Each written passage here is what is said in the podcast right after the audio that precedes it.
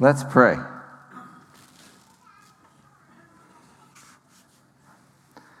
Dear Lord, we come this morning in need of you. We have made time and intention and arrived to be here, and my brothers and sisters, young and old, arrived because they want you to be with them and to teach them and want to know you. And so we sit before you and ask you to speak and to teach us. I pray that what we look at this morning would encourage and discipline and bring hope and remind them of just how close you are to them. May we leave with deeper strength and courage because we've gathered here and seen one another and known we're not alone. In your name, amen.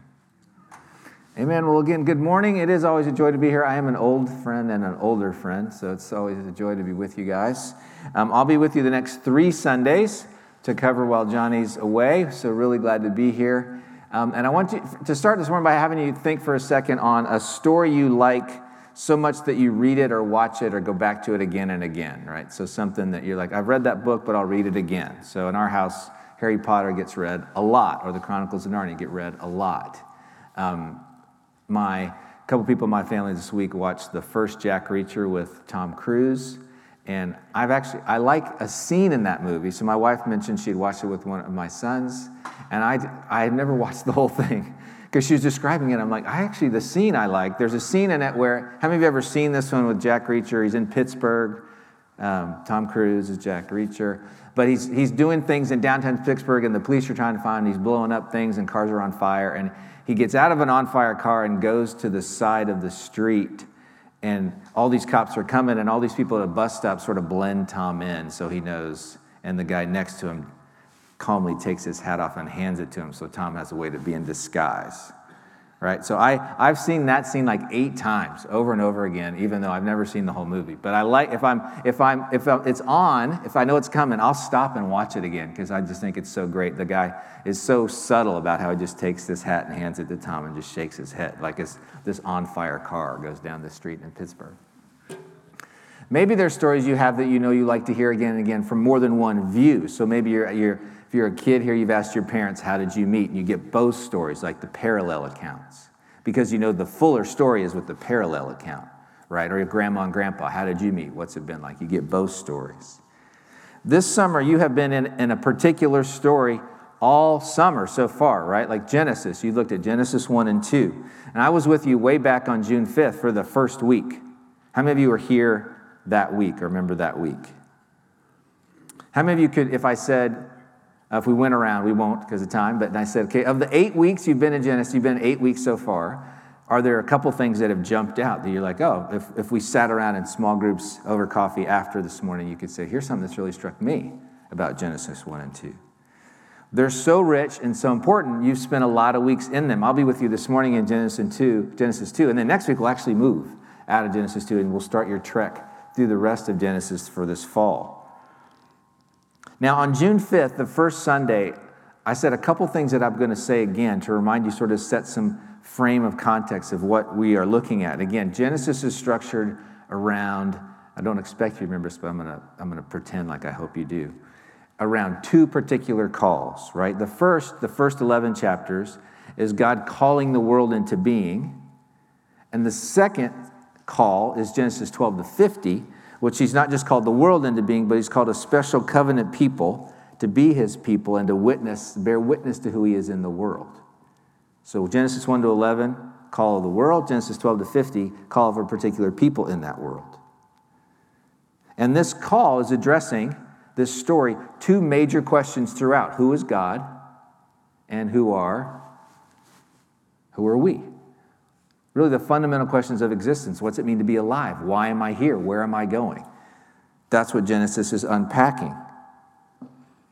And you may remember I, I set a frame for why Genesis was given to us, why it was put together and a part of the Bible by an Old Testament scholar named Walter Brueggemann. This is what Brueggemann says that Genesis is not an abstract statement about the origin of the universe. It's not, that wasn't its intent but rather it's a theological and pastoral statement addressed to a real historical problem. The goal of Genesis then is to find a ground for faith in this God, the God we read about in Genesis 1 and Genesis 2 and all the way to Genesis 50, when our experience seems to deny the very rule of this God.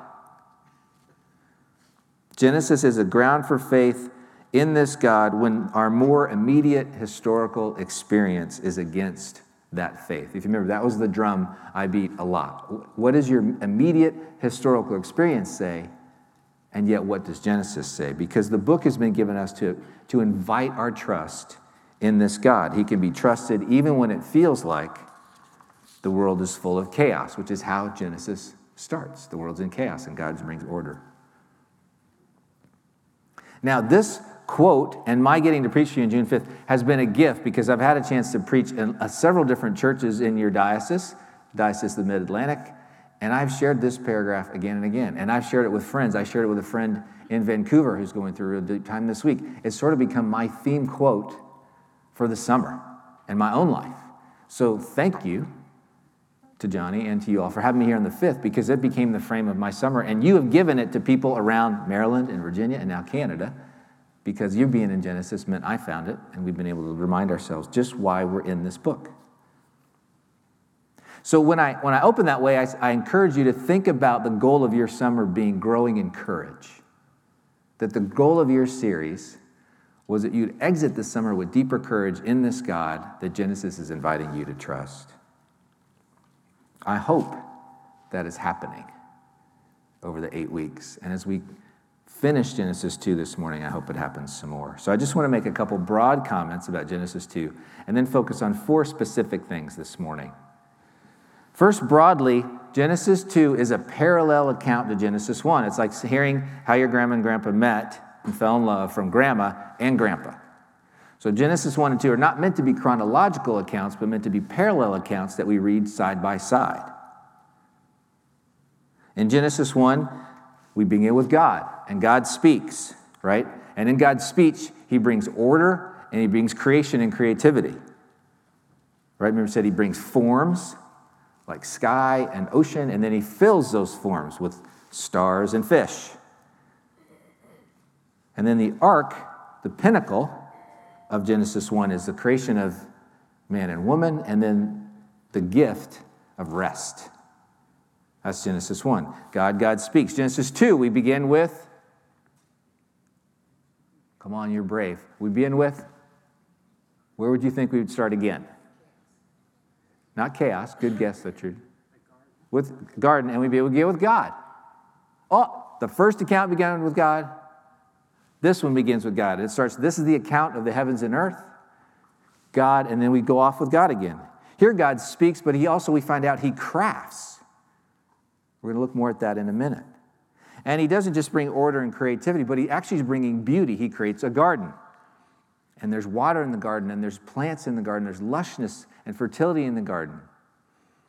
Then He commissions people to take care of the garden, bear His image in the garden be sort of junior gardeners. And then it, but it finishes again with a pinnacle, creation of man, but also, if you've read Genesis 2 all the way through, the finishes he creates woman, right? Don't say sin. We're, we want to rush to Genesis 3, throw bad. It'll be bad enough next week, I promise. But we're just in Genesis 2 this morning. It finishes with woman, and the verses about women are way more than the verses about men. We're going to talk about that in a minute. But they're parallel accounts. So think of those two chapters. So to understand the joy and the wonder of God creating God the Creator, you need both chapters. In this new account, again, it begins with this introduction I mentioned a minute ago. This is the account of the heavens and the earth. That's called Toledot in the Hebrew. This is the account. And I'm just giving it to you now because you're going to be in Genesis through the fall. And you need to remember that statement.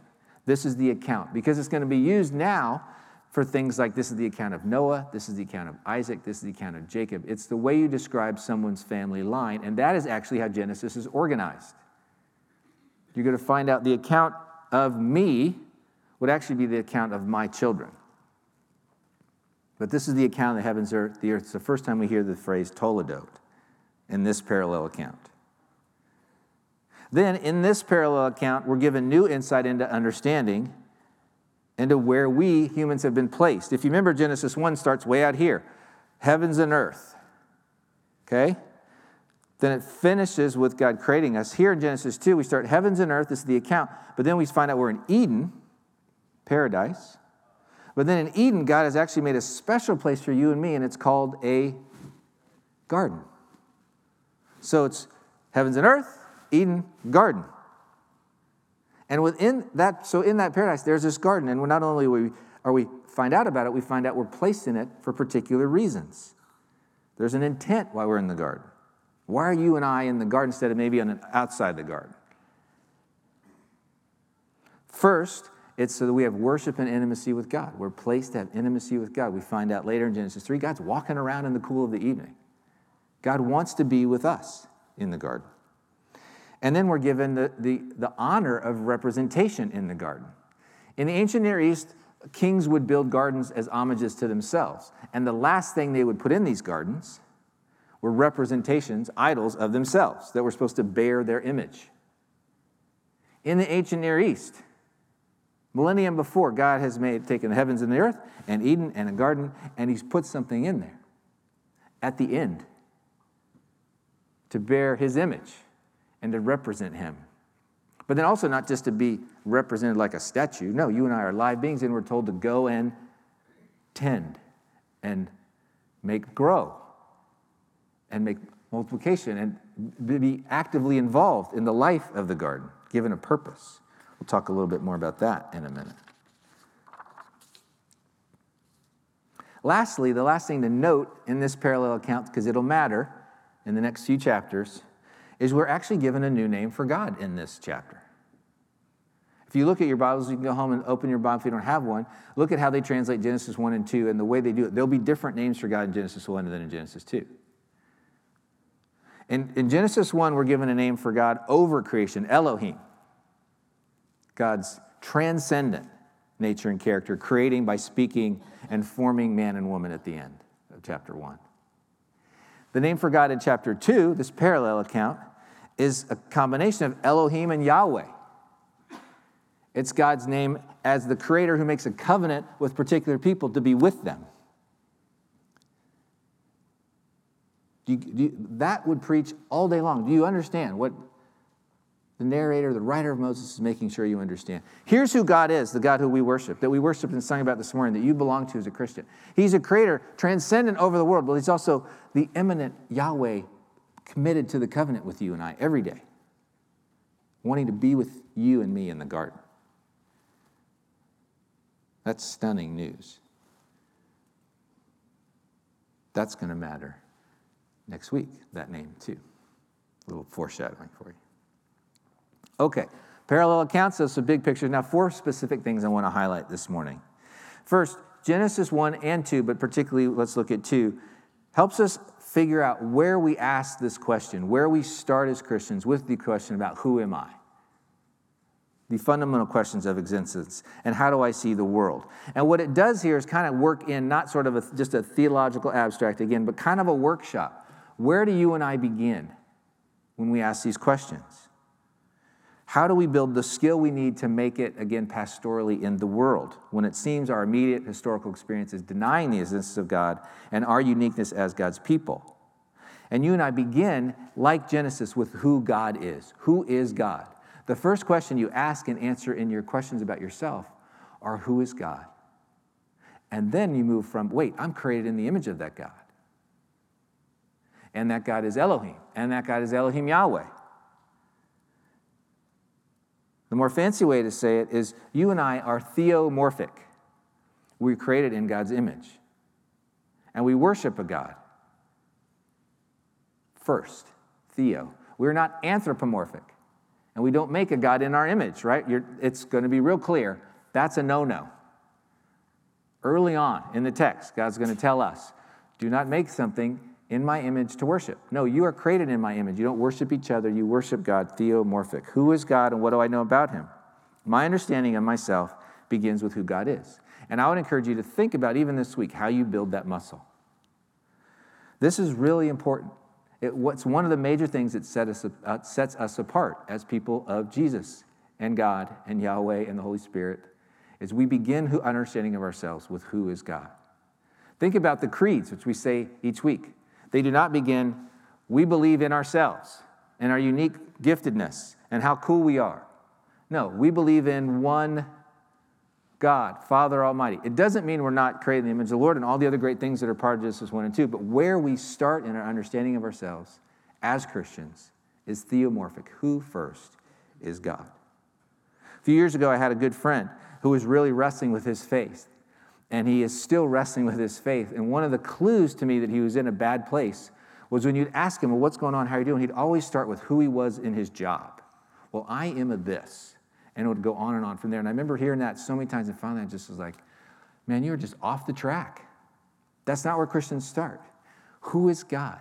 And how does God see me? And then I move into my understanding of myself. I've said this over and over again as I've preached here this prayer of St. Augustine. We ask God to help us understand and to know both who you are and who I am. Lord, help me know you and help me know myself. But we start first with God, like Genesis does. Second, then, who is this God? How does Genesis 2 help us build out just how big God is? Because he's big enough to not be encapsulated in chapter 1 or chapter 2 or the whole Bible. I want you to think for a second about from these two chapters in your eight weeks here in these chapters, how would you describe God? Over lunch today, or tonight at dinner, or in small group this week, someone you, you take five minutes say, This is what I have learned about who God is from Genesis 1 and 2. What would you say? Here's some of the things I would say. It strikes me again as I've looked at these chapters this summer with you and for myself that God is fully about life. He's always about life, which is a lovely connection to Jesus, who, of course, is the light and the life. God is about creating in different ways, above and within. Elohim, Yahweh. God is pers- purposeful. God is tender. He sees that Adam has a need. And he actually invites him into understanding that need. He doesn't just say, It's not good for man to be alone. I'm going to solve that problem. It's actually quite, it's not good for man to be alone. I'm going to walk through, help him name the animals, and help him realize for himself, come to his own self understanding, know God, know yourself, that maybe I need something other than an elephant, a hippo, or a giraffe as my best friend. In that sense, God is aware of holistically the whole picture of my well being. And I see here in his skill set, he's a gardener, he's a landscape developer, he's a zookeeper, he's a delegator. Who is God? You see how great the Bible is. Who is God? I have a job. I'm a manager of people. I'm not good at delegating. I need to get better at that for my people to feel affirmed in who they are. I can ask the God who delegated Adam to work and me to work for help in how to delegate. Start with God, see what happens. Then who are you here? Let's say you took a few minutes at lunch or a small group and you said, This is what I know about myself over the last eight weeks, and I didn't because I looked at Genesis 1 and 2. If you're a man here, how might you describe yourself in a way you might not have or have learned or been affirmed this last few weeks? Or you're a woman here. What are things you know about yourself?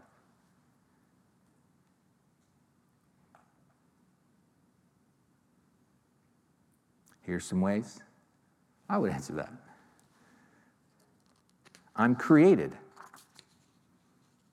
which means I didn't just pop out of something from, with no sense of purpose. I've been commissioned. We'll talk more about that in a minute. I've been given others around me. I'm not just created. What's quite quite clear in the, in the Hebrew in Genesis 2 is I'm crafted. The word of God putting Adam and Eve together is like a, a potter, a master artist, crafting something. I'm, I'm art. I might not look it. I'm old. Some of you probably saw in your bulletins that Johnny Kirsinas still listed to preach. And you might have thought, wow, Johnny's looking rough today. But I'm art. According to Genesis 2, you and I are art. God is a creator, He's an artist, and He made you. Start with God, where do you end up? Women, especially, are art. Again, count the number of verses used to describe the creation of Eve compared to the, the creation of Adam. Eve is presented like a, a Van Gogh or a Rembrandt at the end. It's so wondrous that to, for God to create this way that what does Adam do to, to be a part of it? Nothing. And he has to go to sleep. God, the craftsman, doesn't even want Adam to watch. As you keep reading, you'll see in the account of Abraham in Genesis 15 when God's going to do amazing things in Abraham, you know what's going to happen to Abraham? He's going to put Abraham to sleep too. And Eve is so amazing that when Adam wakes up and he meets her as a bride, God presents her like the bride's father. Adam bursts into poetry. It's the first symbol of poetry in the Bible.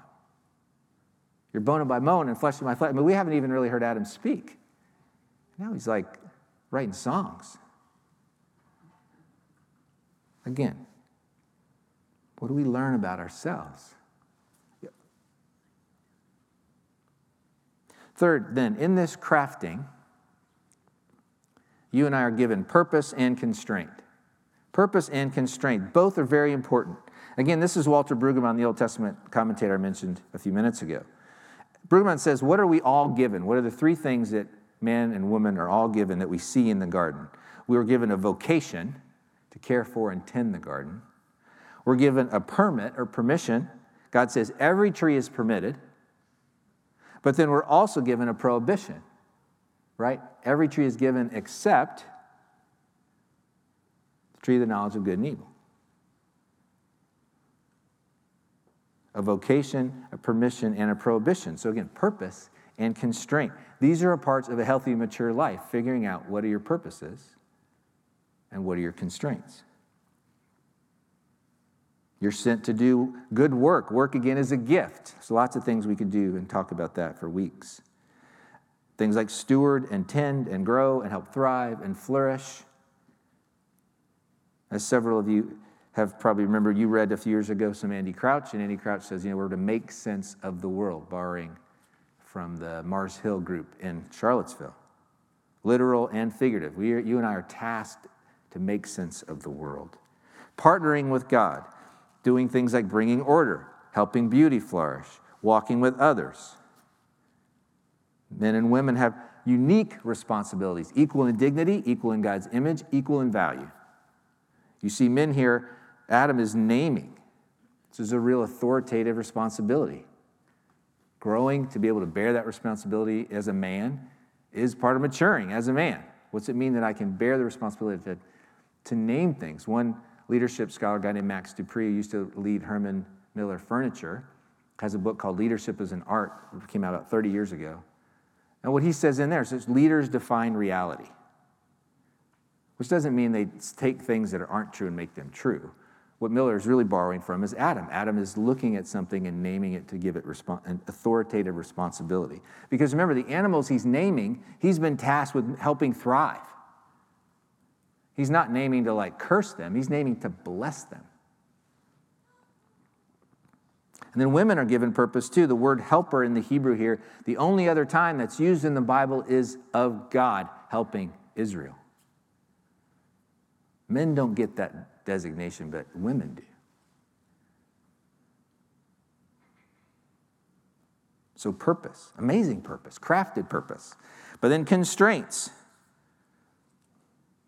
There were still constraints in the first chapter, right? Like the ocean's not the land, and the night's not day.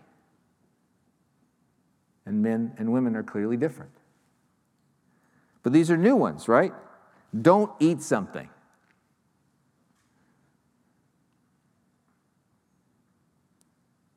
What God is really saying there is you are around something that, that you are not able to handle or bear.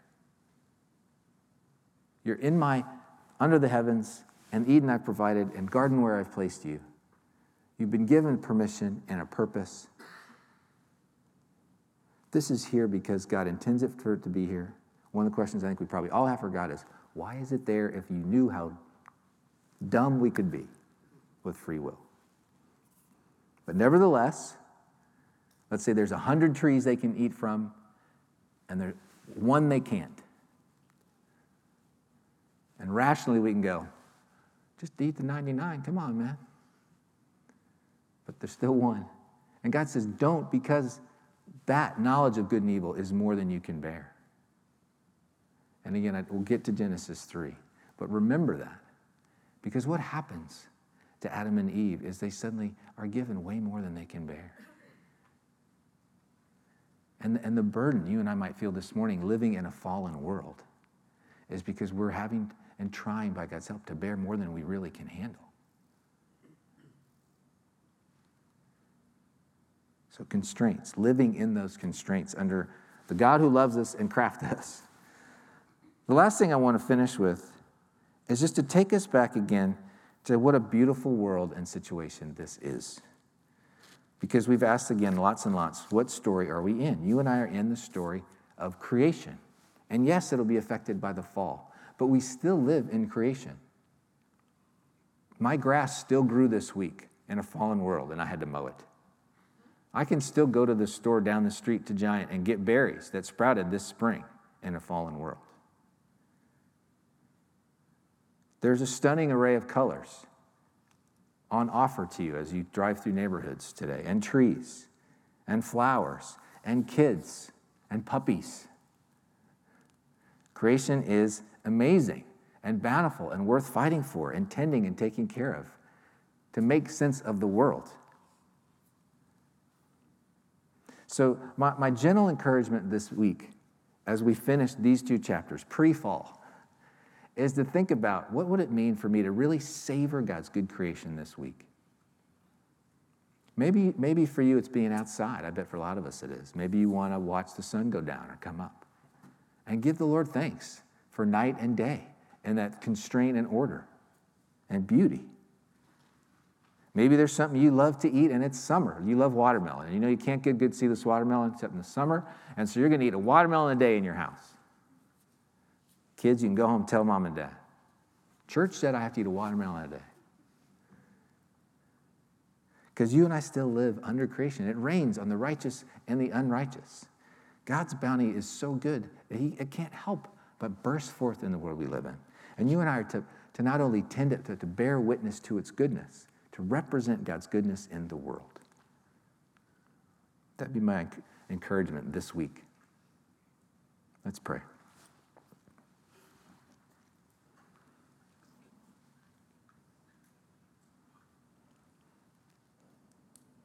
Dear God, thank you for the wonder, the layered wisdom of these chapters that give us so much to consider and ponder and to be uh, shaped by. I pray that everyone here would again know that they are crafted and their dignity. This week, it's predictable that that dignity be, will be buffeted. We might have people question that dignity or attack that dignity, or we might do something where we feel like a failure or we're afraid to come to you. Lord, help us own your love and be guided by it. And help us savor your creation, to taste and see that the Lord is good this week. In the name of the Father, the Son, and the Holy Spirit. Amen.